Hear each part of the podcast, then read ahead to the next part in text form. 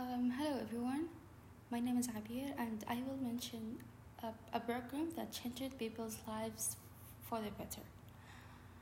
Now I would like to talk about the most popular app which is Twitter. Twitter was created by um, Jack Dorsey in 2006. It's like a social program which you can communicate with people write and publish what you want everyone to read or you can make it like a um, like a person a personal uh, space for your private uh, diary. Um, i will talk briefly about how this program is changing our lives.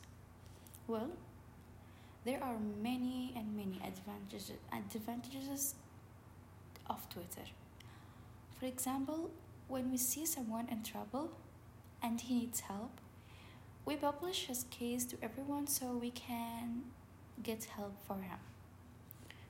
Also, this program made communication uh, with officials easier and faster than before. This app is usually used for spending free time with friends as well, so you can chatting or playing and do what you whatever you want. Um, in conclusion, Twitter is considered one of the best social media programs because of its many advantages.